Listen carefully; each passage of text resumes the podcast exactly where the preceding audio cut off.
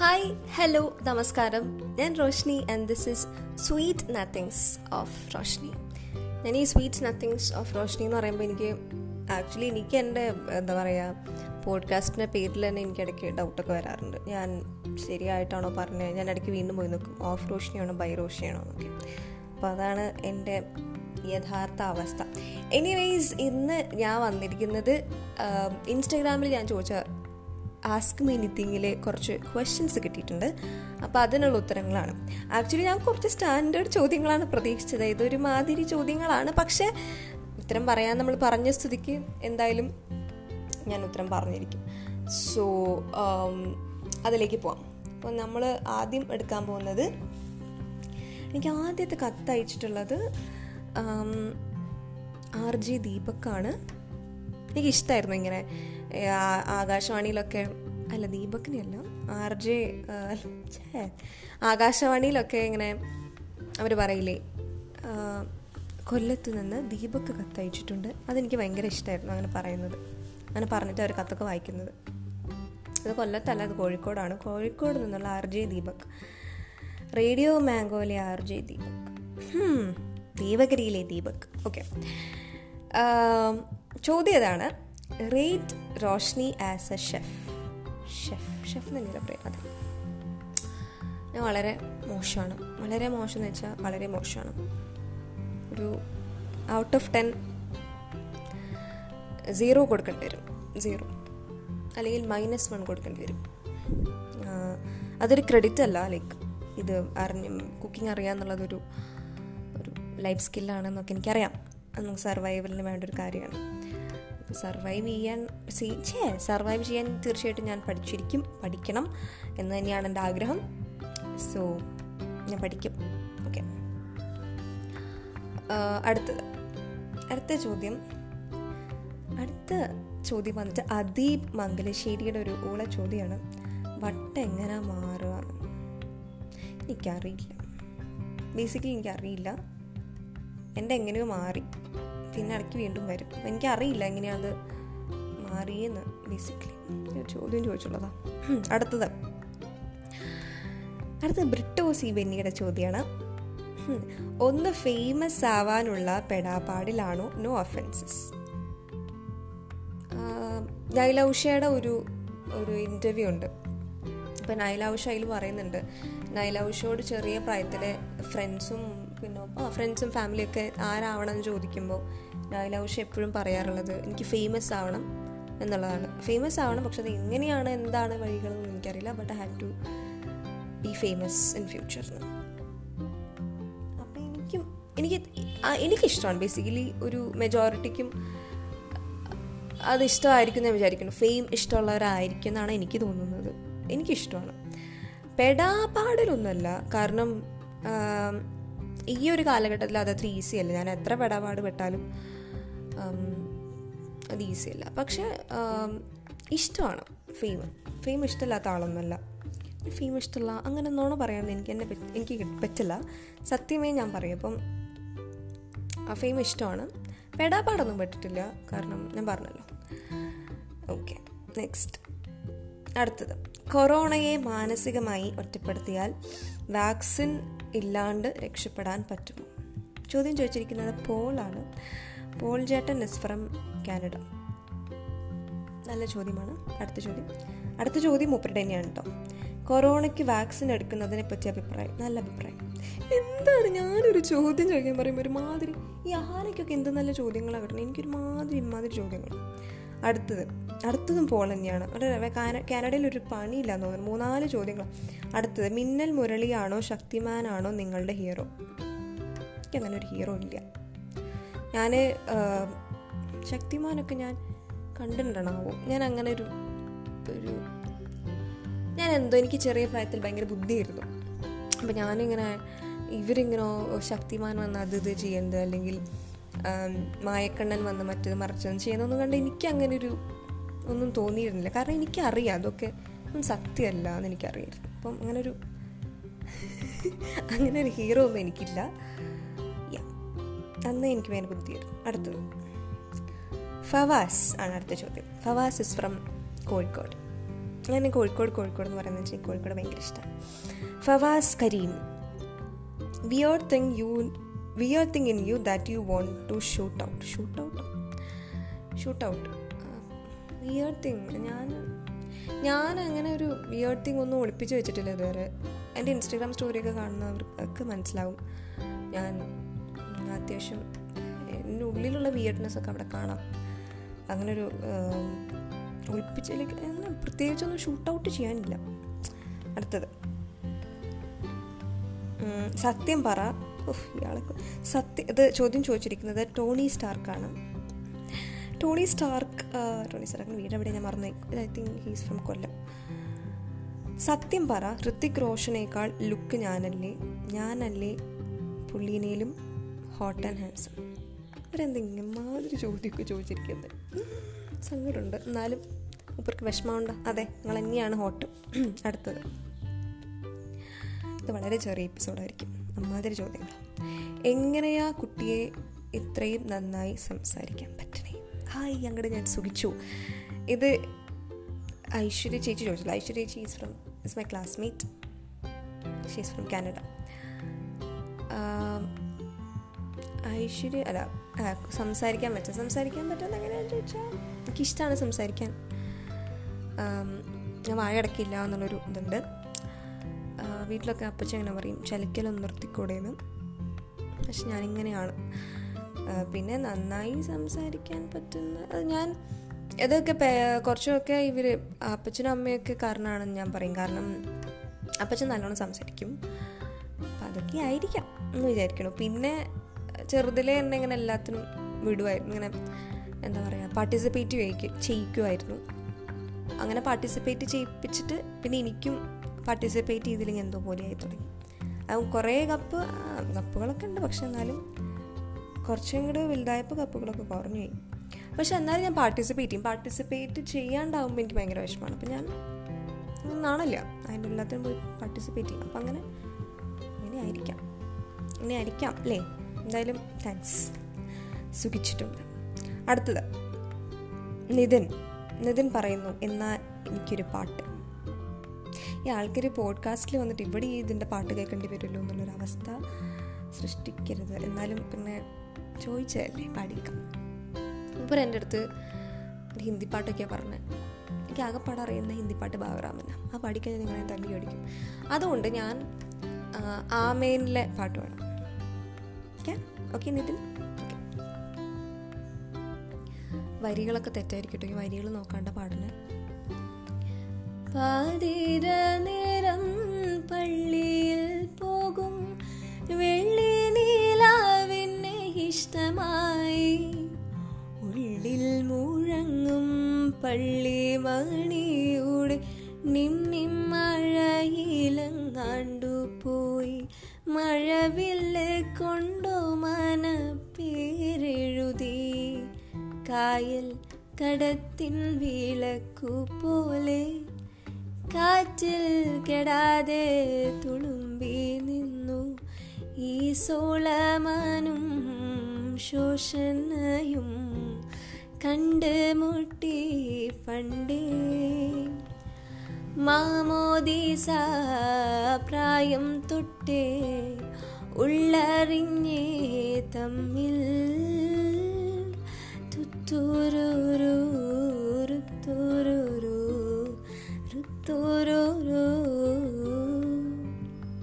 ആഹാ അടുത്തത്.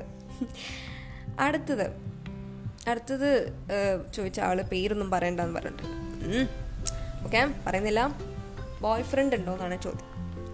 നിങ്ങൾ എന്റെ സ്റ്റോറീസ് ഒന്നും കൃത്യമായിട്ട് കാണാത്തതുകൊണ്ടാണ് ഇമാതിരി ചോദ്യങ്ങൾ തെറ്റായ ചോദ്യങ്ങൾ ചോദിച്ചു വരുന്നത്. എന്റെ സ്റ്റോറീസ് ഒന്നും പ്രത്യേകം കറക്റ്റ് ഫോളോ ചെയ്യാത്ത എനിക്ക് ഭയങ്കര വിഷമമുണ്ട്.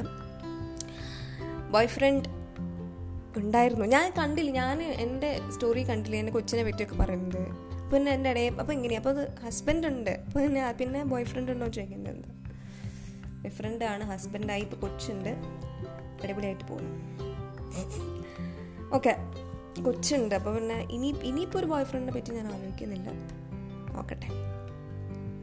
മൂപ്പർ എന്നെ ചോദിച്ചിട്ടുണ്ട് വാട്ട് ഈസ് ഹാപ്പിനെസ് ഇതൊക്കെ തന്നെയാണ് ഹാപ്പിനെസ് മാതിരി വർത്താനം പറയുന്നതാണ് എന്റെ ഹാപ്പിനെസ് ബേസിക്കലി എനിക്ക് ഇഷ്ടമുള്ളതൊക്കെ ചെയ്യാൻ പറ്റുന്നതാണ് ഹാപ്പിനെസ്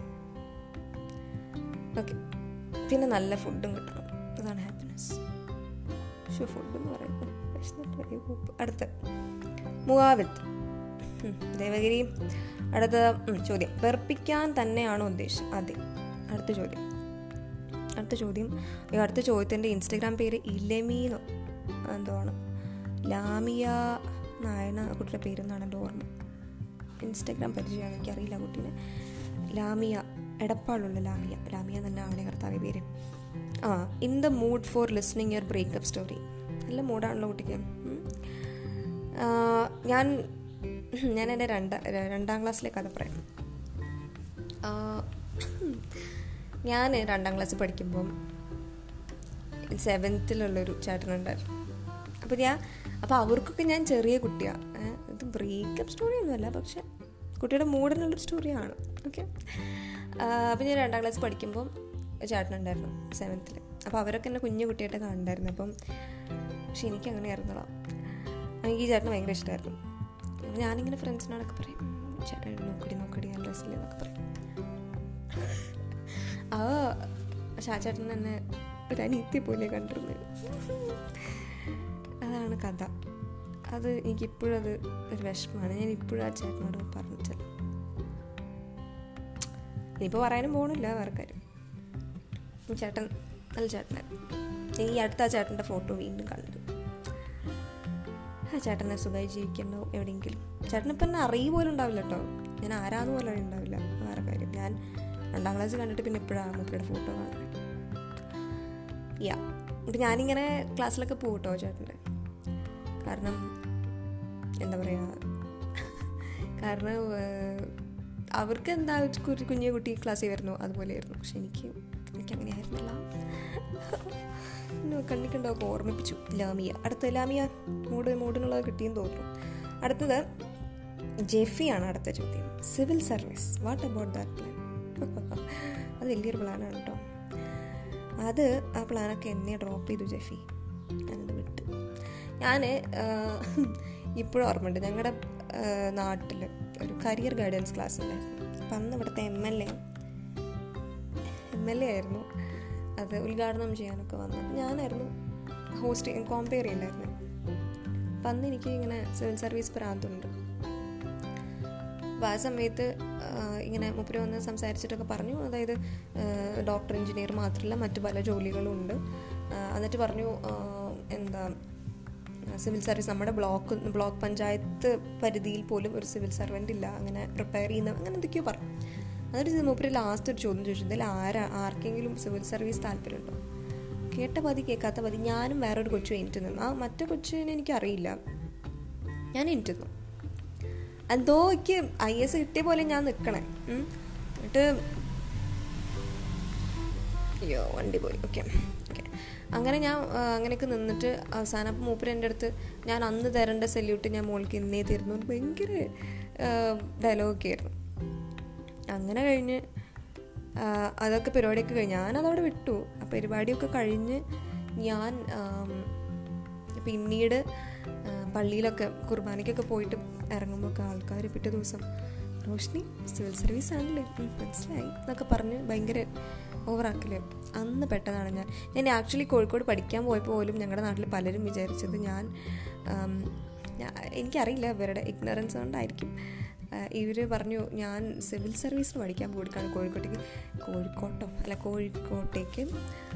അപ്പം സിവിൽ സർവീസിന് പ്രത്യേക കോഴ്സ് ഉണ്ടെന്നൊക്കെയാണ് അവർ പറഞ്ഞ് നടക്കുന്നുണ്ടായിരുന്നത് ഞാൻ ആ പ്ലാനൊക്കെ വിട്ടു ചേച്ചി. ഞങ്ങൾക്ക് എന്നേ വിട്ടു. ഇനിയിപ്പോൾ നിങ്ങളൊക്കെ നിങ്ങളൊക്കെ ഉണ്ടല്ലോ അതിന്. അന്നത്തെ ഒരു ഒരു ഒരു എന്താ പറയുക ആ പ്രായത്തിന്റെ പ്രശ്നങ്ങളായിരുന്നു എല്ലാം. നെക്സ്റ്റ് നെക്സ്റ്റ് എനിക്ക് ചോദ്യം ചോദിച്ചിട്ടുള്ളത് ഷിബിലാണ് ഷിബിൽ ചേട്ടൻ. സോറി ഷിബിൽ ചേട്ടൻ എന്ന് വിളിക്കുന്നു പറഞ്ഞിട്ട് Shibil. Shibil is the producer of producer of Asiaville Malayalam. Asiaville മലയാളത്തിന്റെ മൊത്തം പ്രൊഡ്യൂസറല്ല അതിലത്തെ ഒരു പരിപാടിയുടെ പ്രൊഡ്യൂസറാണ് പരിപാടിയുടെ പേര് ഞാൻ മറന്നു. സോറി കേട്ടോ നിങ്ങളെല്ലാവരും കണ്ടിട്ടുണ്ടാവും ആ പരിപാടി. പാർവതി എന്ന് പറയുന്ന ഒരു ചേച്ചി അത് ഹോസ്റ്റ് ചെയ്യുന്ന മൂപ്പര് വടക്കയിൽ വരാറുണ്ട്. ഓക്കെ മൂപ്പര് ചോദിച്ചിട്ടുള്ളത് മൂപ്പര് ചോദിച്ച ചോദ്യം കേട്ടാൽ ഞാനൊരുമാതിരി okay tell me about your future the days when you become the icon of a generation എന്താണ് എന്നെ കളിയാക്കാൻ വേണ്ടി ചോദിച്ചുള്ള പോലെ ഉണ്ട്. ഞാൻ ജനറേഷന്റെ ഐക്കണല്ലേ ഞാൻ ജനറേഷനിലുള്ളവരാണ് ഈ കേട്ടോണ്ടിരിക്കുന്നത്. അതെ ഐക്കൺ നല്ല സുഖം നല്ല ആലോചിക്കുമ്പോൾ നല്ല രസമുള്ള കാര്യമാണ്. പക്ഷെ ഐക്കൺ ആവാനൊന്നും ആവാനൊന്നും എന്നെ കിട്ടില്ല എന്നല്ല എനിക്ക് അങ്ങനെ ആവാൻ പറ്റുമെന്ന് എനിക്ക് തോന്നുന്നില്ല. ഐക്കൺ ഐക്കൺ നോക്കട്ടെ. Tell me about your future ഫ്യൂച്ചറിനെ പറ്റി ഇപ്പം ഇങ്ങനെ പറയാൻ പറ്റില്ല. ഫ്യൂച്ചറിനെ കുറിച്ച് പറഞ്ഞു പറഞ്ഞാണ് ഈ അവസ്ഥയിൽ എത്തിയത് ഞാൻ. അടുത്തത് വാഗബോണ്ട് വാഗബോണ്ടിന്റെ ചോദ്യമാണ് വാഗബോണ്ട് സാറ് വാഗബോണ്ട് സാറ് ചോദിച്ചിരിക്കുന്നു സോപ്പ് തറയിൽ വീണാൽ സോപ്പിൽ ചെളിയാകുന്നതാണോ? അല്ല ആകുവാണോ? അതോ തറ ക്ലീൻ ആകുവാണോ ചെയ്യുന്നത്?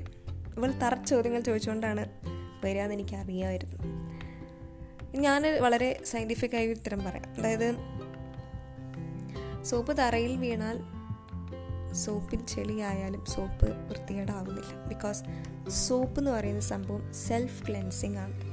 മനസ്സിലായോ? ഓക്കെ തറ ക്ലീൻ ആവുകയും ചെയ്യും. സോപ്പ് സെൽഫ് ക്ലെൻസിങ് ആണ്. അപ്പം നിങ്ങൾ വിചാരിക്കുക എനിക്ക് ഭയങ്കര സയന്റിഫിക് ബുദ്ധിയാണ്. പക്ഷെ അങ്ങനെയല്ല. ഇത് ഞാനും എന്റെ അനിയനും എപ്പോഴും അനിയൻ വന്നിട്ട് എന്റെ സാധനങ്ങളും എന്റെ സോപ്പും സംഭവങ്ങളൊക്കെ ഉപയോഗിക്കുമ്പോൾ തല്ലുണ്ടാക്കാറുണ്ട്. അപ്പോൾ അവൻ പറഞ്ഞതാണ് എന്റെ അടുത്ത് സോപ്പ് അങ്ങനെ വേറെ ആളുടെ അടുത്ത് പ്രശ്നമില്ല. അവൻ പറഞ്ഞ അങ്ങനെയാണ് സെൽഫ് ക്ലെൻസിങ് ആണെന്നൊക്കെ അതാണ് ഞാനിവിടെ ഇട്ട് പ്രയോഗിച്ചത്. നെക്സ്റ്റ് ഗായത്രി ദാസ് ചായയും പരിപ്പോടയും കൊടുക്കുന്നുണ്ടോ ചോദിക്കണവർക്ക്? ഇല്ല കൊടുക്കുന്നില്ല. നെക്സ്റ്റ് ഗദീജ പർവീന്റെ ചോദ്യമാണ് ചേച്ചി ചില്ലായി ഇരിക്കുന്നതിന്റെ രഹസ്യം പറഞ്ഞു തരാമോ? അതിന് ചില്ലായി ഇരുന്നാലല്ലേ? ഞാൻ ചില്ലൊന്നല്ല ഞാൻ ഭയങ്കര കൂതറ കൂതറല്ല ഭയങ്കര പൊട്ടിത്തെറിക്കുന്നതും ആയിട്ടുള്ളൊരു സ്വഭാവമുള്ള ഒരാളാണ് ഞാൻ. ബേസിക്കലി ഭയങ്കര മൂഡ് സ്വിങ്സ് ഉള്ള ഒരാളാണ് ഞാൻ. ചില്ല ഞാൻ വലിയ ചില്ലൊന്നുമല്ല ചില്ലുംപുളിയാണെന്നാണ് നിങ്ങളുടെ വിചാരമെങ്കിൽ അങ്ങനെയല്ല. പക്ഷെ ഞാൻ മാക്സിമം എന്റെ എന്താ പറയുക പോസിറ്റീവായിട്ടുള്ള കാര്യങ്ങളൊക്കെയാണ് ഇൻസ്റ്റഗ്രാമിൽ പറയാറുള്ളൂ. എന്റെ കുറ കുറ വശവും ഇൻസ്റ്റഗ്രാമിൽ നിങ്ങൾ കണ്ട് കാണണമെന്ന് വിശ്വസ് വിശ്വസിക്കുന്നു. ഭയങ്കര ചില്ലൊന്നുമല്ല. എനിക്ക് നല്ല പ്രാന്തുണ്ട്. നല്ല പ്രാന്ത് വരാറുണ്ട്. പിന്നെ ഇങ്ങനെ ഫോൺ എറിഞ്ഞ് പൊട്ടിക്കാൻ ഫോൺ എറിഞ്ഞ് പൊട്ടിച്ചാൽ വേറെ ഫോണൊന്നും കിട്ടില്ല. അതുകൊണ്ടാണ് പിന്നെ വല്ലാണ്ട് ഓറാക്കാത്തത്. ഞാൻ ഭയങ്കര ചില്ലൊന്നുമല്ല ഞാൻ വെറുതെ ഇരുന്ന് കറി കറിയോടൊക്കെ വെറുതെ ഇരുന്ന് ചിരിക്കും. അങ്ങനെ പല പല മൂഡ് സ്വിങ്സ് ഉള്ള ഒരാളാണ് ഞാൻ. തെറ്റിദ്ധരിക്കപ്പെടരുത് നിങ്ങൾ. ഞാൻ ഭയങ്കര ചില്ലാണെന്നും.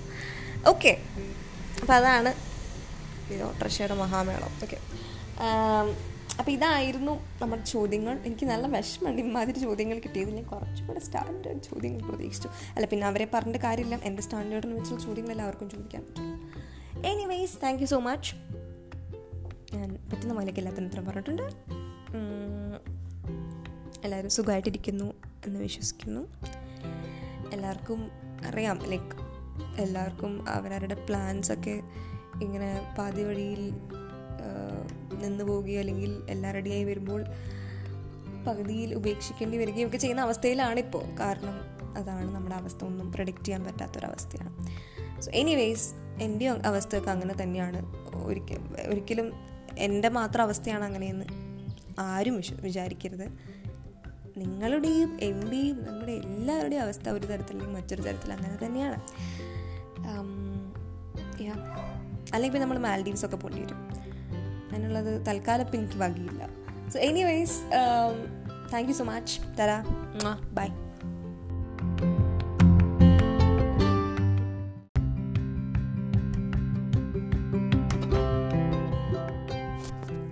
ഹായ് ഹലോ നമസ്കാരം. ഞാൻ റോഷ്നി. ഇത് സ്വീറ്റ് നത്തിങ്സ് ഓഫ് റോഷ്നിയാണ്. ഈ എപ്പിസോഡിനൊരു പ്രത്യേകതയുണ്ട്. ഇത് കാനഡയിൽ എത്തിയിട്ടുള്ള ആദ്യത്തെ എപ്പിസോഡാണ് കാനഡയിൽ നിന്നുള്ള എപ്പിസോഡാണ്. കാനഡയെക്കുറിച്ചുള്ള എപ്പിസോഡാണ്. സോ ഭയങ്കര സ്പെഷ്യലാണ് ഓൾസോ ഞാൻ ഇതിന് വേണ്ടി നേരത്തെ പറയുന്നത് പോലെ തന്നെ ഞാൻ പ്രത്യേകിച്ച് പ്രിപ്പറേഷൻസ് ഒന്നും ചെയ്തിട്ടില്ല. ഈ എപ്പിസോഡിന് വേണ്ടിയിട്ട് ഞാനിപ്പോൾ തോന്നുന്ന കാര്യങ്ങളായിരിക്കും വിളിച്ചു പറയുന്നുണ്ടായിരിക്കാം. സോ ബേസിക്കലി ഒരുപാട് പേരോടൊന്നും പറയാതെയാണ് ഞാൻ കാനഡയിലേക്ക് വന്നത്. വേറൊന്നുമല്ല ഞാൻ കുറച്ച് കാലങ്ങളായി കാനഡയിലേക്ക് വരാൻ ഉദ്ദേ പ്ലാൻ ചെയ്തുകൊണ്ടിരിക്കുന്നു. അപ്പോഴേക്കും ബാൻ വരുന്നു. നമ്മുടെ ടിക്കറ്റിന്റെ ഡേറ്റ് ഇങ്ങനെ മാറ്റിക്കൊണ്ടിരിക്കുന്നു റീസ്കെഡ്യൂൾ ചെയ്തുകൊണ്ടിരിക്കുന്നു. അപ്പോൾ അങ്ങനെ കുറേ ഡേറ്റുകൾ പറഞ്ഞു പറഞ്ഞ് മടുത്തു. അപ്പോൾ ആൾക്കാരും ഡേറ്റ്സ് കേട്ട് മടുത്ത്. അപ്പം അതുകൊണ്ടാണ് ഞാൻ പിന്നെ പുതിയ ഡേറ്റ് പറയുന്നത് അപ്പോൾ പലരുടെയും ചോദ്യം എന്തായിരുന്നു എന്ന് വെച്ചാൽ എങ്ങനെയാണ് ഇങ്ങനെ ഈ ഒരു ടൈമിൽ ഈ കൊറോണ സമയത്ത് എങ്ങനെ കാനഡ എത്തി റോഷ്നി എന്നുള്ളതായിരുന്നു ചോദ്യം. അത് ഒരു നല്ല ചോദ്യമാണ്. കാരണം എല്ലാവരും ഇങ്ങനെ പെട്ടുകിടക്കുന്ന ഒരു സമയമാണല്ലോ. അപ്പോൾ എത്തിയത് എങ്ങനെയാണെന്ന് വെച്ചാൽ എത്യോപ്യ വഴിയാണ് ഞാൻ എത്തിയത്. ഞെട്ടണ്ട എത്യോപ്യ വഴി കുറേ പേര് ഇപ്പോൾ വരുന്നുണ്ട്. സംഭവം എന്താണെന്ന് വെച്ചാൽ കാനഡ ഇപ്പോൾ തേർഡ് കൺട്രി വഴി വന്നോ എന്ന് പറഞ്ഞിട്ടുണ്ട് ഇന്ത്യക്കാരുടെ അടുത്ത്. അപ്പോൾ ബേസിക്കലി ഇപ്പോൾ നമുക്ക് വരാൻ പറ്റുന്ന രാജ്യങ്ങളെന്ന് പറയുന്നത് എത്യോപ്യ സെർബിയ ഈജിപ്ത് പോലുള്ള രാജ്യങ്ങൾ വഴിയാണ്. അപ്പം ഞാൻ ചൂസ് ചെയ്തത് എത്യോപ്യ ആയിരുന്നു. വേറെ പല ഓപ്ഷൻസും ഉണ്ട്. നിങ്ങൾക്ക് നിങ്ങളുടെ ഇപ്പം സാന്റമോണിക്ക പോലുള്ള ഏജൻസീസിന്റെ അടുത്തൊക്കെ കൺസൾട്ട് ചെയ്താൽ കൂടുതൽ ഡീറ്റെയിൽസ് അറിയാൻ പറ്റും. അപ്പോൾ ഞാനിത് ആധികാരികമായി എനിക്ക് പറയാനൊന്നും പറ്റ എനിക്കറിയില്ല. ബേസിക്കലി ഞാൻ എനിക്ക് എനിക്ക് അറിവുള്ള കാര്യങ്ങൾ പറയാം. ഇതിൽ തെറ്റുണ്ടാവാം. അപ്പം നിങ്ങൾ ഇത്തരത്തിൽ ഇതിന് ബന്ധപ്പെട്ട കാര്യങ്ങളിൽ ഡിസിഷൻ എടുക്കുമ്പോൾ തീർച്ചയായിട്ടും കുറച്ച് വിദഗ്ധ സഹായം തേടേണ്ടതാണ്. ഓക്കെ അപ്പോൾ അപ്പോൾ അതാണ് ഞാൻ എത്യോപ്യ വഴി വന്നത്. അപ്പോൾ ഞാൻ ആദ്യം ഇവിടുന്ന് കൊച്ചിയിൽ നിന്ന് ഇവിടുന്നല്ല അവിടുന്ന് ഇവിടുന്ന് കൊച്ചിയിൽ നിന്ന് ഖത്തറിലേക്ക് പോയി. ദോഹ അവിടെ നിന്ന് ഇത്യോപ്യ ആൻഡ് അവിടെ നിന്ന് കാനഡ ടൊറന്റോ അങ്ങനെയാണ് വന്നത്. ഓക്കെ അപ്പോൾ ഒരുപാട് ചോദ്യം കിട്ടിയിട്ടുണ്ട്. കാരണം എല്ലാവർക്കും ചോദ്യം ഉണ്ടാവും. കാരണം തൊട്ട് തലേന്ന് വരെ ഞാൻ അവരുടെ അടുത്ത് വളരെ കൂളായി ചാറ്റ് ചെയ്ത്. ഞാൻ പെട്ടെന്നൊരു ദിവസം പിറ്റേ ദിവസം സ്റ്റോറിയിൽ കാനഡ എത്തി എന്ന് കാണുമ്പോൾ ആർക്കായാലും ഒരു ഞെട്ടൽ വരില്ല അതും ഈ ഒരു സമയത്ത്. പിന്നെ ഞാൻ ബേസിക്കലി ഉടായ്പ ആയതുകൊണ്ട് ഞാൻ ഞാൻ ശരിക്കും ഇട്ടിട്ടുള്ള സ്റ്റോറിയാണോ ശരിക്കും ഞാൻ കാനഡ എത്തിയോ എന്നൊക്കെ പലർക്കും ഡൗട്ട് ഉണ്ടായിരുന്നു. കാരണം ഈവൻ ഞാൻ കാനഡ എത്തി എന്ന് പറഞ്ഞിട്ട് സ്റ്റോറി ഇട്ടിട്ട് പോലും പലരും ഒരുപാട് പേര് എനിക്ക് വീണ്ടും സത്യമായിട്ട് നീ കാനഡ തന്നെയാണോ? എന്ന് ചോദിച്ച് ചോദിച്ചിരുന്നു. സോ അതുകൊണ്ട് ഒരുപാട് ചോദ്യങ്ങൾ എനിക്ക് കിട്ടിയിട്ടുണ്ട്. അപ്പം ചോദ്യങ്ങളിലേക്ക് കിടക്കാം. അപ്പോൾ ആദ്യത്തെ ചോദ്യം. അവിടെ എന്താ പ്രോഗ്രാം സ്റ്റഡി ആണോ എന്ന് ചോദിച്ചിട്ടുണ്ട് അതിൽ അതിൽ യെസ് സ്റ്റഡി ആണ്. അടുത്തത് ആളൂട്ടൻ എനിക്ക് ഞാൻ ഇൻസ്റ്റാഗ്രാം പേര് ആളൂട്ടൻ എന്നാണ്. എനിക്ക് ആക്ച്വലി ചിലപ്പം കണ്ടാൽ മനസ്സിലാവും. ഞാൻ നോക്കിയിട്ടില്ല അതാരാന്ന്. അപ്പം ഞാൻ ഇൻസ്റ്റാഗ്രാം പേര് അങ്ങനെ തന്നെയാണ് ഇതിൽ എഴുതി എഴുതി വെച്ചിട്ടുള്ളത്. എന്താ അവിടെ പരിപാടീസ്? ഇവിടെ പരിപാടീസ് എന്ന് വെച്ചാൽ ഞാൻ പറഞ്ഞില്ലേ പഠിത്തത്തിന് വേണ്ടി വന്നതാണ്. നെക്സ്റ്റ് അബിത്ത് ചോദിച്ചിരിക്കുന്നു നിനക്ക് അവിടെ ജോബ് കിട്ടിയോ? എനിക്ക് ഇവിടെ ജോബ് തരാൻ ഇവിടെയുള്ള ആൾക്കാർ അത്ര മണ്ടന്മാരല്ല എന്നുള്ളത് അത് നിങ്ങൾ മനസ്സിലാക്കണം. അപ്പോൾ ഞാൻ പഠിക്കാൻ വന്നതാണ്.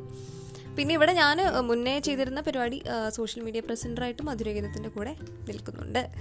അപ്പോൾ ഞാൻ അതിന്റെ പുതിയ വീഡിയോസ് ഒന്നും ചെയ്തിട്ടില്ല. ഇവിടെ വന്നിട്ട് ഇവിടുത്തെ ജെറ്റ് ലാഗും പിന്നെ അതുപോലെ തന്നെ ഇവിടുത്തെ ജെറ്റ് ലാഗ് അല്ല എന്റെ ജെറ്റ് ആ മനസ്സിലായില്ലോ സാധനം? അത് തന്നെ. അപ്പോൾ അതും പിന്നെ അതുപോലെ തന്നെ ഉറക്കം റെഡിയാ ഉറക്കത്തിന്റെ ഇത് പിന്നെ ക്ഷീണം അങ്ങനത്തെ പരിപാടികളൊക്കെ ഞാനിങ്ങനെ കുറച്ച് തിരക്കാണ്. ഉറക്കമായിട്ട് തിരക്കാണ്. അപ്പോൾ ഞാൻ വീഡിയോസ് ഒന്നും പുതിയ ചെയ്തിട്ടില്ല ചെയ്യും. അടുത്ത സിറിൽ ജോൺസൺ ചോദിച്ചിരിക്കും. സിറിൽ ജോൺസൺ എന്റെ നാട്ടുകാരനാണ്. എന്ത് കോഴ്സ് എന്ത് കോഴ്സ് ഇത് കുറേ പേര് ചോദിച്ചിട്ടുണ്ട് എന്ത് കോഴ്സ് എന്നുള്ളത്. ഞാൻ രണ്ട് കോഴ്സാണ് എടുത്തിരിക്കുന്നത്. അതായത് ഓരോ കോഴ്സിന്റെയും ഡ്യൂറേഷൻ വൺ ഇയർ ആണ്. One year in the sense ഇവിടുത്തെ എട്ട് മാസം. അപ്പം ഇവിടെ ഒരു അക്കാഡമിക് ഇയർ എന്ന് പറയുന്നത് എട്ട് മാസമാണ്. അപ്പോൾ എന്റെ ഫസ്റ്റ് കോഴ്സ് വന്നിട്ട് അഡ്വാൻസ്ഡ് കമ്മ്യൂണിക്കേഷൻസ് ഫോർ പ്രൊഫഷണൽസ് എന്ന് പറഞ്ഞിട്ടുള്ള ഒരു കോഴ്സാണ് സെക്കൻഡ് കോഴ്സ് വന്നിട്ട് പബ്ലിക് റിലേഷൻസ് കോർപ്പറേറ്റ് കമ്മ്യൂണിക്കേഷൻസ് എന്ന് പറഞ്ഞിട്ടുള്ള കോഴ്സാണ് നെക്സ്റ്റ് നെക്സ്റ്റത്തെ ചോദ്യം ചോദ്യമല്ല അതൊരു മുന്നറിയിപ്പും ഒരു അഡ്വൈസും ഒരു കരുതൽ കൂടെയാണ്. പോഡ്കാസ്റ്റ് ചെയ്യുന്ന ടൈമിൽ ആ അസൈൻമെന്റ് കൂടെ ചെയ്യാൻ നോക്കണേ. എനിക്ക് ഇഷ്ടപ്പെട്ടു ജോയലിന്റെ വകയാണ്. അത് എന്റെ ക്ലാസ്മേറ്റ് ആണ് എന്റെ ഫ്രണ്ടാണ് അപ്പം ജോയൽ ഞാൻ എന്തായാലും ചെയ്യാം. ബേസിക്കലി ഞാനിപ്പോൾ ചെയ്തിട്ടില്ല. ഈ പോഡ്കാസ്റ്റ് ചെയ്യുന്ന ഈ സമയത്ത് എന്റെ അസൈൻമെന്റ് ഞാൻ ചെയ്തിട്ടില്ല. പക്ഷെ ഞാൻ ബുക്കിൽ എഴുതി വെച്ചിട്ടുണ്ട്. ടൈപ്പ് ചെയ്യാൻ കൂടെ ബാക്കിയുള്ളൂ സോ താങ്ക്സ് ഞാൻ എന്തായാലും ചെയ്യും. പേടിയണ്ട. ഇനി എന്നേക്കാൾ ഏറ്റവും കൂടുതൽ എന്റെ അസൈൻമെന്റ്സ് ഒക്കെ ഞാൻ വെച്ചിട്ടുണ്ടെന്ന് കൺസേൺഡ് ആയിട്ടുള്ള ഒരൊറ്റ ആൾ ജോയിലാണ്. അപ്പോൾ it's it's actually wonderful to have such classmates ഞാൻ ആക്ച്വലി ഇങ്ങോട്ട് വരുന്ന സമയത്ത് നമുക്ക് ഞാൻ ഒരുപാട് അസൈൻമെന്റ്സിന് എക്സ്റ്റൻഷനൊക്കെ ചോദിച്ചിരുന്നു. അതല്ലാതെ ബാക്കി ഡീറ്റെയിൽസും ബാക്കി എക്സാമൊക്കെ മാറ്റി വെക്കാനും അതുപോലെ തന്നെ ബാക്കി ഒരുപാട് ഹെൽപ്പ് ചെയ്തത് ജോയിലാണ്. ഐ മീൻ ക്ലാസ് റിലേറ്റഡ് കാര്യങ്ങളൊക്കെ. ക്ലാസ് ഉണ്ടായിരുന്നു ഈ സമയത്തൊക്കെ. അപ്പോൾ അതൊന്നും അറ്റൻഡ് ചെയ്യാൻ പറ്റിയിരുന്നില്ല. അപ്പോൾ ലൈവ് അപ്ഡേറ്റ്സ് ഒക്കെ തന്നിരുന്നത് ജോയിലായിരുന്നു അടുത്തത്. Harley Quinn Harley Quinn Merin മെറിനും എന്റെ ക്ലാസ്മേറ്റ് ആണ്. പുതിയ ക്ലാസ്മേറ്റ് ആണ്. പുതിയ ഫ്രണ്ടാണ് മെറിൻ ചോദിച്ചിരിക്കുന്നു ഷെയർ യുവർ ഫ്ലൈറ്റ് എക്സ്പീരിയൻസ് ഞാൻ ഫ്ലൈറ്റിൽ പോയിട്ടുണ്ട്. അപ്പം ആ എക്സ്പീരിയൻസ് ആണെങ്കിൽ അങ്ങനെ ഫ്ലൈറ്റിൽ അങ്ങനെ പോയതിന്റെ പുതിയ എക്സ്പീരിയൻസ് ഒന്നും എനിക്ക് പറയാനില്ല. പക്ഷേ ഈ പറഞ്ഞ പോലെ ഈ യാത്ര ഒരു എന്താ പറയുക ഒരു ഒരു ഒരു വല്ലാത്ത യാത്രയായിരുന്നു. കാരണം കൊച്ചിയിൽ നിന്ന് കയറി ദോഹ എത്തി. ദോഹയിൽ ഇരുപത്തി മൂന്ന് മണിക്കൂറിൽ കൂടുതൽ നമ്മൾ അവിടെ ഉണ്ടായിരുന്നു. അപ്പം അതിലിങ്ങനെ കുറേ ഉറങ്ങിയും കുറേ അങ്ങോട്ട് നടന്ന് നമുക്ക് ലോഞ്ചൊക്കെ ബുക്ക് ചെയ്ത് തന്നിരുന്നു. സാന്റമോണിക്ക വഴിയാണ് ഞാൻ പോയത് അപ്പോൾ ഒരു ലോഞ്ച് ബുക്ക് ചെയ്തത് സിക്സ് അവേഴ്സ് നമുക്ക് ഇഷ്ടമുള്ളത് തിന്നാം അവിടുന്ന് അങ്ങനത്തെ ഒരു ഓപ്ഷൻ ഉണ്ടായിരുന്നു. അപ്പം ആ കുറേ സാധനങ്ങൾ തിന്നു. അതാണ് എക്സ്പീരിയൻസ് ബേസിക്കലി പറയാനുള്ളത്. പിന്നെ അവിടുന്ന് അതിന് ശേഷം എത്യോപ്യ എത്തിയിട്ട് എത്യോപ്യ എന്ന് ലൈഫിൽ എത്യോപ്യ എന്ന് പറഞ്ഞ സ്ഥലത്തിലേക്ക് ഞാൻ എത്തും ഞാൻ വിചാരിച്ചിട്ടില്ല. അപ്പം എത്യോപ്യ എത്തി അവിടെ നിന്ന് നമുക്ക് R T P C R എടുത്തിട്ട് അത് നെഗറ്റീവ് ആയാൽ മാത്രമേ ടൊറന്റോയിലേക്ക് പോകാൻ പറ്റുള്ളൂ. അപ്പോൾ R T P C R എടുക്കാൻ പോയി. R T P C R എടുക്കാൻ പോയപ്പോൾ അവിടുത്തെ ഡോക്ടർ എന്റെ അടുത്ത് വർത്താനം പറഞ്ഞു. അപ്പോൾ ഡോക്ടർ പറഞ്ഞു ഇങ്ങനെ ഡോക്ടർക്ക് ഇന്ത്യൻ മ്യൂസിക് ഭയങ്കര ഇഷ്ടമാണ് അർജിത് സിംഗിന് ഇഷ്ടമാണ് അപ്പോൾ ഇങ്ങനെ അവിടെ പാട്ടൊക്കെ വെച്ചിട്ടാണ് മൂപ്പര് ഈ R T P C R ചെയ്ത് ചെയ്യുന്നത് അവിടെ. അപ്പോൾ അതിഷ്ടമാണ് പിന്നെ ആഷിക്കിയിലെ പാട്ടുകളൊക്കെ ഇഷ്ടമാണ് എന്നൊക്കെ എന്റെ അടുത്ത് ഇങ്ങനെ പറഞ്ഞു. അപ്പോൾ ഞാൻ കരുതി ഇനിയിപ്പം ഞാൻ ഒരു പാട്ട് അങ്ങോട്ട് പാടിക്കൊടുത്താലോ? ഞാൻ എന്നെ അറിയാലോ നിങ്ങൾക്ക് അതായത് ഞാൻ ഞാൻ ആരും പറഞ്ഞില്ലെങ്കിലും അങ്ങോട്ട് പാട്ട് പാടുമല്ലോ. അപ്പം ഞാൻ ആശിക്കുക അപ്പോൾ ആ പാട്ടൊക്കെ പാടിയാലോ വെച്ചു പിന്നെ വിചാരിച്ചു ഇനി പാട്ട് കേട്ടിട്ട് എന്റെ ടെസ്റ്റ് അല്ല റിസൾട്ട് പോസിറ്റീവ് ആക്കണ്ടെന്ന് വെച്ച് ഞാൻ പാട്ടൊക്കെ വേണ്ട വെച്ചു. പിന്നെ ആ ഡോക്ടർ എന്റെ അടുത്ത് പറഞ്ഞു മുടി നല്ല രസമുണ്ടെന്നൊക്കെ പറഞ്ഞു. അത് എന്ത് കണ്ടാ പറഞ്ഞതെന്ന് എനിക്കറിയില്ല. കാരണം ഞാൻ മുടി കെട്ടി വെച്ചിരിക്കുകയായിരുന്നു. മൂപ്പര് എന്റെ അടുത്ത് അങ്ങനെ വർത്തമാനങ്ങൾക്ക് മീൻസ് വിശേഷങ്ങളൊക്കെ പറഞ്ഞു. അപ്പോൾ അങ്ങനത്തെ എക്സ്പീരിയൻസ് ആണ് എത്യോപ്യയിൽ നമ്മളൊരു കുറച്ച് കുറച്ച് നേരം അവിടുത്തെ ഹോട്ടലിലായിരുന്നു.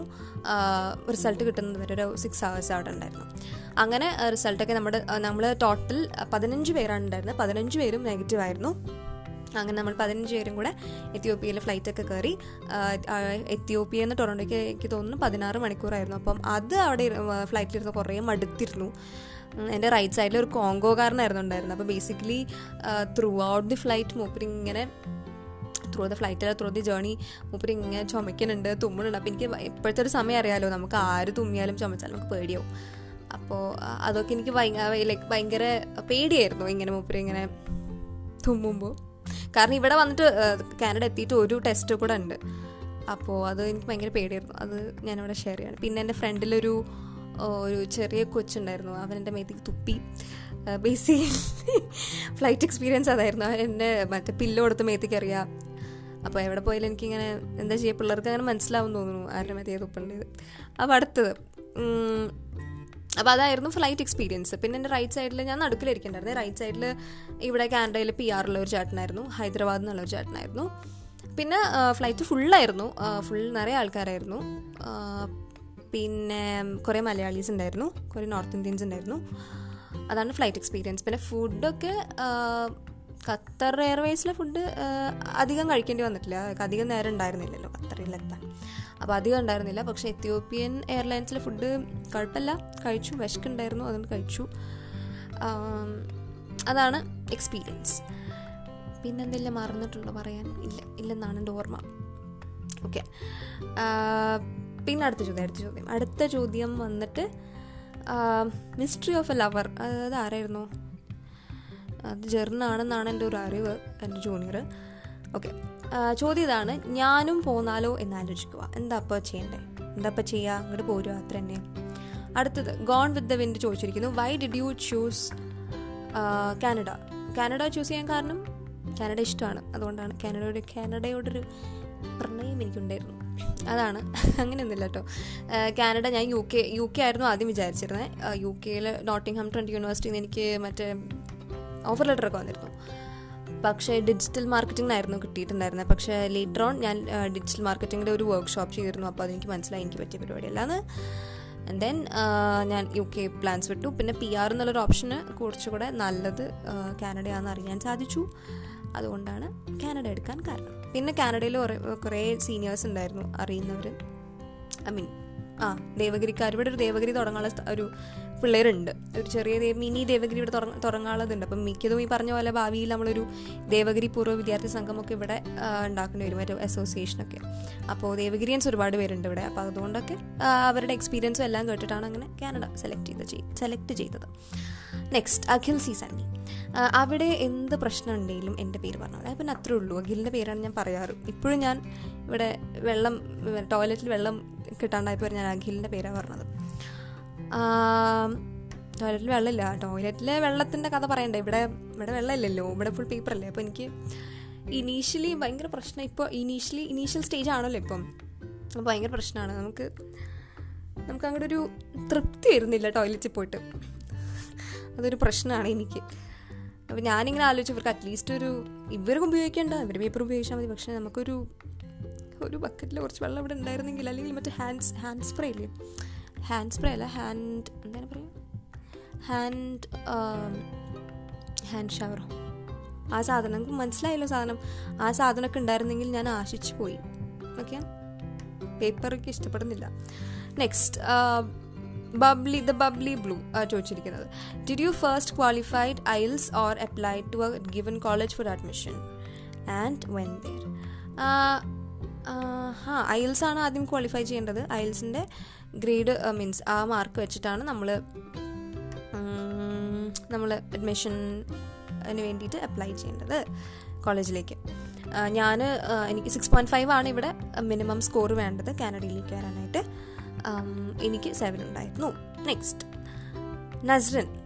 Anyways break a leg thank you next next ആൾ എന്റെ അടുത്ത് പ്രത്യേകം പറഞ്ഞിട്ട് അടുത്ത പോഡ്കാസ്റ്റിൽ എന്റെ പേര് പറയണമെന്ന് പറഞ്ഞിട്ടുണ്ടായിരുന്നു. മനംപിള്ളി അജയ്. ഓക്കെ പോരെ. അപ്പോൾ ചേച്ചി മാത്രമാണോ പോയി? ആ ചേച്ചി മാത്രമാണ് പോയത്. വീട്ടുകാരൊന്നും കൊണ്ടുപോയിട്ടില്ല. വീട്ടുകാരൊക്കെ ഞാൻ കൊണ്ടുപോകും. അറിയില്ല കേട്ടോ. ഭാഗ്യം പോലെ ഇരിക്കും. എന്റെ കൂടെ ഫ്രണ്ട്സ് ഉണ്ടായിരുന്നു. നമ്മൾ പറഞ്ഞു നമ്മൾ ടോട്ടൽ പതിനഞ്ച് പേരുണ്ടായിരുന്നു. നമ്മൾ വേറെ വേറെ കോളേജുകാരാണ് കോളേജിലുള്ളവരാണ് എന്റെ കൂടെ എന്റെ കോഴ്സ് എടുത്ത് മീൻ എന്റെ കോഴ്സ് എടുത്ത ആരുമില്ല. പക്ഷെ എന്റെ കോളേജിൽ നിന്നുള്ള കുട്ടികളും ഉണ്ടായിരുന്നു. Shri K T M which course university ഞാൻ നേരത്തെ കോഴ്സിന്റെ പേരൊക്കെ പറഞ്ഞല്ലോ. യൂണിവേഴ്സിറ്റി അല്ല കോളേജാണ് ഫാൻഷോ കോളേജ് ഇവിടെ ലണ്ടനിലാണ് എന്റെ കോളേജ് അപ്പോൾ നിങ്ങൾ ഞെട്ടിക്കാണും. ഏ ലണ്ടനും കാനഡയും തമ്മിൽ എന്താ ബന്ധമെന്ന് ഞാനും ഞെട്ടിയിരുന്നു. ബേസിക്കലി കാനഡയിലും ഒരു ലണ്ടൻ ഉണ്ട് ഞാൻ ഈ അടുത്താണ് അറിഞ്ഞത്. സോ കാനഡയിൽ ഒരു ലണ്ടൻ ഉണ്ട് ലണ്ടനിലാണ് എന്റെ കോളേജ് അടുത്തത്. അനൈന ചേച്ചി. How do you feel after reaching there ഇത് എനിക്കിപ്പോഴും വിശ്വസിക്കാൻ പറ്റിയിട്ടില്ല. ഇന്ത്യ വിട്ടു എന്നുള്ള കാര്യം എനിക്കിപ്പോഴും തോന്നുന്നില്ല ഇന്ത്യ വിട്ടു എന്നുള്ള. കാരണം ബേസിക്കലി ഇപ്പം ക്വാറന്റൈനിലാണ് അപ്പോൾ ഫസ്റ്റ് ത്രീ ഡേയ്സ് ഇവിടെ ഗവൺമെന്റ് ഗവൺമെന്റ് പറയുന്ന സ്ഥലത്ത് ലൈക്ക് ഒരു ലിസ്റ്റ് ഓഫ് കോളേജ് ഹോട്ടൽസ് തന്നിട്ടുണ്ട്. അവിടെ നിൽക്കണം. അപ്പം അങ്ങനെയാണ് ആദ്യത്തെ മൂന്ന് ദിവസം നിൽക്കുന്നത്. പിന്നെ ബാക്കി ലെവൻ ഡേയ്സ് നമ്മുടെ കോളേജ് പറയുന്ന ഒരു സ്ഥലത്താണ് നിൽക്കേണ്ടത് അപ്പോൾ നാളെ ഞാൻ ലൈക്ക് ഇന്നിപ്പോൾ ഇന്ന് ഇന്നിപ്പോൾ ഇത് റിലീസ് ചെയ്യുമെന്നറിയില്ല ഈ പോഡ്കാസ്റ്റ് ബട്ട് വാട്ട് എവർ നാളെ ഞാൻ പോവും. മൂന്ന് ദിവസം കംപ്ലീറ്റ് ചെയ്യും. അപ്പോൾ നാളെ ഞാൻ ലണ്ടനിലേക്ക് പോകും ഇവിടുന്ന് ഒരു ടൊറന്റോന്ന് ടു അവേഴ്സ് യാത്ര ഉണ്ടെന്നാണ് ഞാൻ മനസ്സിലാക്കുന്നത്. ഇപ്പോൾ കാനഡയിൽ ഓൾറെഡി ഉള്ള ആൾക്കാർ ഇത് കേൾക്കുന്നുണ്ടെങ്കിൽ എനിക്ക് അറിയില്ല കേട്ടോ ഇനി ഞാൻ എന്റെ പരിമിതമായ അറിവ് വെച്ച് പറയുന്നതാണ്. അപ്പോൾ അങ്ങനെയാണ്. അപ്പോൾ ഞാൻ ഇതുവരെ എനിക്ക് തോന്നി തുടങ്ങിയിട്ടില്ല. എന്തി വിട്ടു എന്ന്. ബേസിക്കലി മൂന്ന് നേരം നല്ല ഫുഡ് കിട്ടുന്നതുകൊണ്ടായിരിക്കാം. ഈ ഇലവൻ ഫോർട്ടീൻ ഡേയ്സ് മൊത്തം കഴിഞ്ഞതിന് ശേഷം അവനാൻ ഫുഡ് വെച്ച് തുടങ്ങുമ്പോഴാവും ഇന്ത്യയിൽ നിന്ന് പോകുന്നു എന്നുള്ള അറിവ് എനിക്ക് കിട്ടുന്നത്. ഓക്കെ അടുത്തത് Susan Anila. When did you start your preparations for going abroad and how was it ഇതൊരു വലിയ കഥയാണ് ശരിക്കും. പെട്ടെന്ന് ഞാൻ ശരിക്കും പറയാം. പ്രിപ്പറേഷൻസ് തുടങ്ങുന്നത് തേർഡ് ഇയറിൽ പഠിക്കുമ്പോഴാണ്. അപ്പോൾ അത് ഞാൻ പറഞ്ഞത് തേർഡ് ഇയറിൽ യു കെക്ക് പോകാനുള്ള പ്രിപ്പറേഷൻസാണ് തുടങ്ങിയിരുന്നത് അപ്പോൾ അങ്ങനെ തുടങ്ങി തുടങ്ങി തുടങ്ങി. പകുതി എത്തിയപ്പോൾ ഒരു പിന്നെ കാനഡയാക്കി അങ്ങനെ കാനഡയാക്കി നമ്മൾ അയൽസ് കോച്ചിങ്ങിനൊക്കെ ചേർന്ന് മാർച്ചിൽ നമ്മൾ മറ്റേ ക്ലാസ് കഴിഞ്ഞ ഉടനെ എക്സാംസ് കഴിഞ്ഞ ഉടനെ ചേർന്നു. പക്ഷേ ചേർന്നതും ലോക്ക്ഡൗൺ ആയി. അങ്ങനെ ഓഫ്ലൈനായിട്ട് ഐൽസ് ക്ലാസ് ഒരു ഒരാഴ്ചയല്ല ഒരു മൂന്ന് ദിവസം പോകാൻ പറ്റിയിട്ടുണ്ടാവും. പിന്നീട് ഓഫ് ഓൺലൈൻ ക്ലാസ്സസ് കൂടി നാട്ട് ഞാൻ തൃശ്ശൂർ പോകുന്നു കോഴിക്കോടായിരുന്നു ചേർന്നിരുന്നത് വീട്ടിലിരുന്ന് ചെയ്തു. പക്ഷെ അതിനിടയ്ക്ക് ഈ പറഞ്ഞ പോലെ കൊറോണ ഭയങ്കര സ്ട്രോങ് ആയി. അപ്പോൾ ഇനി പോക്കൊന്നും നടക്കില്ല എന്നുള്ള ഓപ്ഷനിലേക്കൊക്കെ എത്തി. അപ്പോൾ നമ്മൾ ഈ പോകണം എന്നുള്ള കാനഡയ്ക്ക് പോകണം എന്നുള്ള ഇത് നമ്മൾ വിട്ടു. അപ്പോൾ അതിനുശേഷം ഞാൻ ഇവിടെ നാട്ടിലെ എക്സാംസ് ഒക്കെ എഴുതി തുടങ്ങി. അങ്ങനെ എനിക്ക് മനോരമ മീഡിയ സ്കൂളിൽ കിട്ടിയിരുന്നു. പിന്നെ അവിടെ ചേർന്നില്ല. അതിനുശേഷം ഇന്ത്യൻ ഇൻസ്റ്റിറ്റ്യൂട്ട് ഓഫ് മാസ് കമ്മ്യൂണിക്കേഷനിൽ കിട്ടി. അവിടെയും ചേർന്നില്ല. കാരണം പിന്നെ ഈ പറഞ്ഞ പോലെ കാനഡ പോകണം എന്നുള്ള ആഗ്രഹം ഉള്ളിലുണ്ടായിരുന്നു. ആൻഡ് അങ്ങനെ വീണ്ടും വീണ്ടും ഐ എൽസിന് ഐ എൽസ് കോച്ചിങ്ങിന് റീജോയിൻ ചെയ്തു. അങ്ങനെയാണ് പിന്നെ പോകുന്നത്. അപ്പോൾ ഞാൻ തുടങ്ങിയിട്ടൊരു ഒരു ഇപ്പം കൊറോണ ആയത് ആയതുകൊണ്ട് ഒരു വൺ ഇയർ ആയി ഇതിനുള്ളതിന് പുറകെ നടക്കുന്നു. ഐൽസ് ഒക്കെ കറക്റ്റ് എഴുതിയത് ഡിസംബറിലാണ്. അങ്ങനെ. അടുത്തത് ഡിസംബറിലാണോ നവംബറിലാണോ? ആ ഒരു സമയത്താണ് എഴുതിയത്. ഡിസംബർ നവംബർ ലാസ്റ്റോ ഡിസംബർ ഫസ്റ്റ് ആ വീക്കൊക്കെയാണ് എഴുതിയത്. പിന്നെ മെറിൽ വരിക അരുണേട്ട സന്തോഷമായില്ലേ ബേസിക്കലി ഇങ്ങനെയല്ല ആ ഡയലോഗ് സന്തോഷമായില്ല അരുണേട്ട എന്നല്ലേ? നേരെ തിരിച്ചാണ്. എന്തെങ്കിലും മനസ്സിലായി? ഇനിയിപ്പോൾ ഇത് കേൾക്കുന്നവർ വിചാരിക്കില്ലേ അരുണേട്ടൻ എന്റെ ആരുമാണ് അരുണേട്ടനെ എനിക്ക് അറിയുമല്ലോ അവൾ ഉദ്ദേശിച്ചത് നിങ്ങൾക്ക് മനസ്സിലായി കാണുമെന്ന് വിചാരിക്കുന്നു. പക്ഷേ ശരിയാണ് മെറിലെ. എനിക്ക് സന്തോഷമായിട്ട് ലൈക്ക് ഫൈനലി ഭയങ്കര സന്തോഷമായി അത് ഭയങ്കര ആശ്വാസമാണ് എത്തി എന്ന് പറയുന്നത്. അടുത്തത് നീരജ വിച്ച് കോഴ്സ് ഞാൻ പറഞ്ഞല്ലോ നേരത്തെ പറഞ്ഞല്ലോ. അടുത്തത് അൽക്ക. അൽക്ക എന്ന് തന്നെയാണ് പേരുന്നു have you gone to study something if yes what ഞാൻ പറഞ്ഞല്ലോ നേരത്തെ പറഞ്ഞല്ലോ കേട്ടോ അടുത്തത് Rosh Roy Thomas consultancy details scholarships of fee അങ്ങനത്തെ about S O P consultancy details ഞാൻ ബേസിക്കലി അഡ്വൈസ് എന്ന് പറഞ്ഞിട്ടുള്ളൊരു കൺസൾട്ടൻസിനെയാണ് ഞാൻ കൺസൾട്ട് ചെയ്തിരുന്നത്. അത് ബേസിക്കലി കൊച്ചിയിലുള്ള ഒരു ഏജൻസിയാണ്. പക്ഷേ ഞാൻ ഈ പോകുന്നത് അതായത് എത്യോപ്യ വഴി പോകുന്നത് ഈ ട്രാവൽ പാക്കേജ് സാന്റാ മോണിക്കയുടെ ആയിരുന്നു. അഡ്മിഷൻസ് കാര്യങ്ങൾ അങ്ങനത്തെ കാര്യങ്ങളൊക്കെ ചെയ്തത് അഡ്വൈസ് ആയിരുന്നു. കൊച്ചിയിലുള്ളതാണ്. പിന്നെ സ്കോളർഷിപ്സ് ആസ് എന്റെ അറിവിൽ കാനഡയിലെ സ്കോളർഷിപ്സ് ഇല്ല എന്നാണ് എനിക്ക് മനസ്സിലായിട്ടുള്ളത്. എനിക്ക് കിട്ടിയിട്ടില്ല. കിട്ടിയവരുണ്ടെങ്കിൽ പറയൂ. പിന്നെ ഉണ്ടാവും കേട്ടോ എനിക്കറിയില്ല. എന്റെ അറിവിലില്ല. എനിക്ക് കിട്ടിയിട്ടില്ല. പിന്നെ എസ് ഒ പി പറ്റി പറയുകയാണെങ്കിൽ എസ് ഒ പി ഒക്കെ എഴുതാൻ എന്നെ ഒരുപാട് പേര് ഹെൽപ്പ് ചെയ്തിട്ടുണ്ട്. എന്റെ ജൂനിയർ ഫിദ ഹെൽപ്പ് ചെയ്തിട്ടുണ്ട്. പിന്നെ പിന്നെ ആരാ? ശരി ആരെങ്കിലും മറന്ന് തന്നെ തല്ലിക്കൊല്ലു ആൾക്കാർ ഫിദ ഹെൽപ്പ് ചെയ്തിട്ടുണ്ട്. പിന്നെ ആ രശ്മി ചേച്ചി ഹെൽപ്പ് ചെയ്തിട്ടുണ്ട്. രശ്മി ചേച്ചിയുടെ ഫ്രണ്ട് അപർണ അപ്പു ചേച്ചി. അപർണ എന്ന് തന്നെയാണ് പേരും തോന്നുന്നു. അപ്പു എന്നാണ് വിളിക്കുന്ന കേട്ടുള്ള ചേച്ചി ഹെൽപ്പ് ചെയ്തിട്ടുണ്ട്. പിന്നെ അങ്ങനെ ഒരുപാട് പേര് ഇത് കറക്റ്റ് ചെയ്തിട്ടും ഈ ആഡ് ചെയ്യാനൊക്കെ പറഞ്ഞിട്ട് ഹെൽപ്പ് ചെയ്തിട്ടുണ്ട്. അതങ്ങനെയാണ് എസ് ഒ പി എഴുതിയത്. എസ് ഒ പി എഴുതിയ അതാണ് കഥ. പിന്നെ എസ് ഒ പി എഴുതുമ്പോൾ ബേസിക്കലി നമ്മൾ പഠിച്ച വിഷയം ആയിട്ട് ബന്ധപ്പെട്ട കോഴ്സുകളാണ് നമുക്ക് കാനഡയിൽ എടുക്കാൻ പറ്റുക. അപ്പോൾ അതങ്ങനെ അവർ കൺവിൻസ് ചെയ്യിപ്പിക്കുന്ന രീതിയിൽ എഴുതും എഴുതിയാൽ നന്നായിരിക്കും. പിന്നെ ഓൾസോ എസ് ഒ പിയിൽ ലാസ്റ്റ് ഇങ്ങനെ നമ്മൾ പഠി പഠിത്തം കഴിഞ്ഞ് നാട്ടിലേക്ക് വരും എന്നുള്ള രീതിയിൽ വേണം എഴുതാൻ. ഓൾദോ നമ്മൾ അവിടെ സ്ഥിരം അവിടുത്തെ സ്ഥിരം കുറ്റിയാവാനാണ് ഉദ്ദേശിച്ചിട്ടുള്ളത് എങ്കിലും. ഓക്കെ അപ്പോൾ ഇതൊക്കെയാണ് ചോദ്യങ്ങൾ അപ്പോൾ ഇതൊക്കെയാണ് എക്സ്പീരിയൻസ് ഞാൻ എന്തെങ്കിലും പറയാൻ പറ്റിയിട്ടുണ്ടോ ഇല്ല എല്ലാം ഇങ്ങനെ ഇതൊക്കെയാണ് എന്റെ കഥ. അപ്പോൾ കാനഡ എത്തി ഇവിടെ ഞാൻ ത്രീ ഡേ ക്വാറന്റൈനിലാണ് ഇവിടെ സമ്മറാണ് സോ നല്ല ക്ലൈമറ്റാണ് പ്രശ്നങ്ങളൊന്നുമില്ല. അതായത് പെട്ടെന്ന് നാട്ടിൽ നിന്ന് വന്നതിന് തണുപ്പ് സഹിക്കാൻ പറ്റായിക പോലുള്ള പ്രശ്നങ്ങളൊന്നുമില്ല. അപ്പോൾ എല്ലാവരും എന്റെ അടുത്ത് ഇവിടെ ഉള്ളവരും ഒക്കെ പറഞ്ഞത് എന്റെ അടുത്ത് ഇങ്ങനെ മെല്ലെ മെല്ലെ എന്താ പറയുക തണുപ്പ് കൂടി വരും ലൈക്ക് വിന്റർ സീസൺ ആയിട്ട് വരുമ്പോൾ നമുക്ക് മെല്ലെ ബ്ലെൻഡായി പൊക്കോളും. കാരണം ഈ ചൂടുള്ള സമയത്ത് എത്തിയതുകൊണ്ട് എന്നാണ് പറഞ്ഞത്. ബേസിക്കലി ഇത് വളരെയധികം തണുപ്പിനോട് തീരെ റെസിസ്റ്റ് ചെയ്യാൻ പറ്റാത്ത ഒരാളാണ് ഞാൻ. എനിക്കറിയില്ല ഞാൻ എന്താ കാണിക്കാൻ പോണേന്ന്. പക്ഷേ നോക്കാം എന്താ ഉണ്ടാവും പോണേന്ന്. പിന്നെ ഇവിടുത്തെ വിശേഷങ്ങൾ എന്താ? ഇവിടെ രസമാണ്. എന്നൊന്നും പറയാറായിട്ടില്ല. എനിക്കറിയില്ല എന്താ ഉണ്ടാവും പോണത് റൈറ്റ് നൗ ഈ റൂമിന്റെ ഉള്ളിലുള്ള വിശേഷങ്ങളല്ലേ എനിക്ക് പറയാൻ പറ്റുള്ളൂ. റൂമിന്റെ ഉള്ള വിശേഷം ഞാൻ പറഞ്ഞില്ലേ? ഇവിടെ പേപ്പർ ഉപയോഗിക്കുന്നു പേപ്പറാണ് എന്നുള്ളതാണ് എന്റെ ഏറ്റവും വലിയ സങ്കടം. ബാക്കി വിശേഷങ്ങളൊക്കെ ഞാൻ അറിയിക്കാം. പിന്നെ എല്ലാവരും സുഖമായിട്ടിരിക്കണമെന്ന് വിചാരിക്കുന്നു.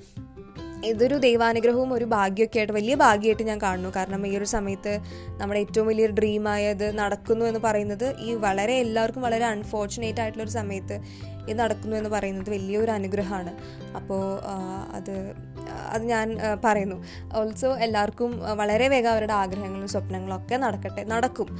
കാരണം ഞാൻ ഈ പറഞ്ഞ പോലെ ഇത് എന്ന് നടക്കാനാന്ന് ആലോചിച്ച് നടന്നിരുന്ന ഒരു കാര്യമായിരുന്നു. കാരണം ഒരു ഞാൻ പറഞ്ഞില്ലേ തേർഡ് ഇയർ തൊട്ട് നമ്മൾ നടക്കുന്നതാണ് ഇതിന് പുറകെ. ഇപ്പോൾ അപ്പം അതുകൊണ്ട് എങ്ങനെ നടക്കും എന്നുള്ളൊക്കെ പ്രശ്നങ്ങളുണ്ടായിരുന്നു. ഒരുപാട് ഒബ്സ്റ്റക്കിൾസ് ഉണ്ടായിരുന്നു. പക്ഷെ ഫൈനലി നമ്മൾ എത്തി സോ അങ്ങനെ ഫൈനലി എല്ലാവരും അവരവരുടെ യുനോ ആ ഡെസ്റ്റിനേഷനിലേക്ക് എത്തും ആ ഗോളിലേക്ക് എത്തും എന്നുള്ളത് തന്നെയാണ് അതിന്റെ അതിന്റെ ഒരു ഒരു ഒരു ഒരു ഒരു ഒരു എന്താ പറയുക ഒരു കാര്യം. അപ്പോൾ അങ്ങനെയാണ് വിശേഷങ്ങൾ. പിന്നെ അയ്യോ ഇരുപത് മിനിറ്റ് ആയിട്ടോ. പിന്നെന്താ പിന്നെ എന്തൊക്കെയോ പറയാനുണ്ടായിരുന്നു. പക്ഷെ എനിക്കിപ്പോൾ ഒന്നും ഓർമ്മ വരുന്നില്ല. പിന്നെ ഒരുപാട് പേര് പോഡ്കാസ്റ്റ് എവിടെയെന്നൊക്കെ ചോദിച്ചപ്പോൾ ഞാൻ ഇതിന്റെ തിരക്കിലായതുകൊണ്ടാണ് പോഡ്കാസ്റ്റ് വൈകിയത്. അപ്പോൾ ഇനി തുടർന്ന് വളരെ ലൈവായിട്ട് നിന്ന് പോഡ്കാസ്റ്റുകൾ വളരെ ആക്റ്റീവായിട്ട് കൺസിസ്റ്റന്റ് ആയിട്ട് പോഡ്കാസ്റ്റുകൾ ഇറക്കാൻ ഞാൻ സർവേശ്വരനോട് വേണ്ടി നിങ്ങൾ എനിക്ക് വേണ്ടി പ്രാർത്ഥിക്കണം. പിന്നെ പിന്നെ എല്ലാവർക്കും ബൈ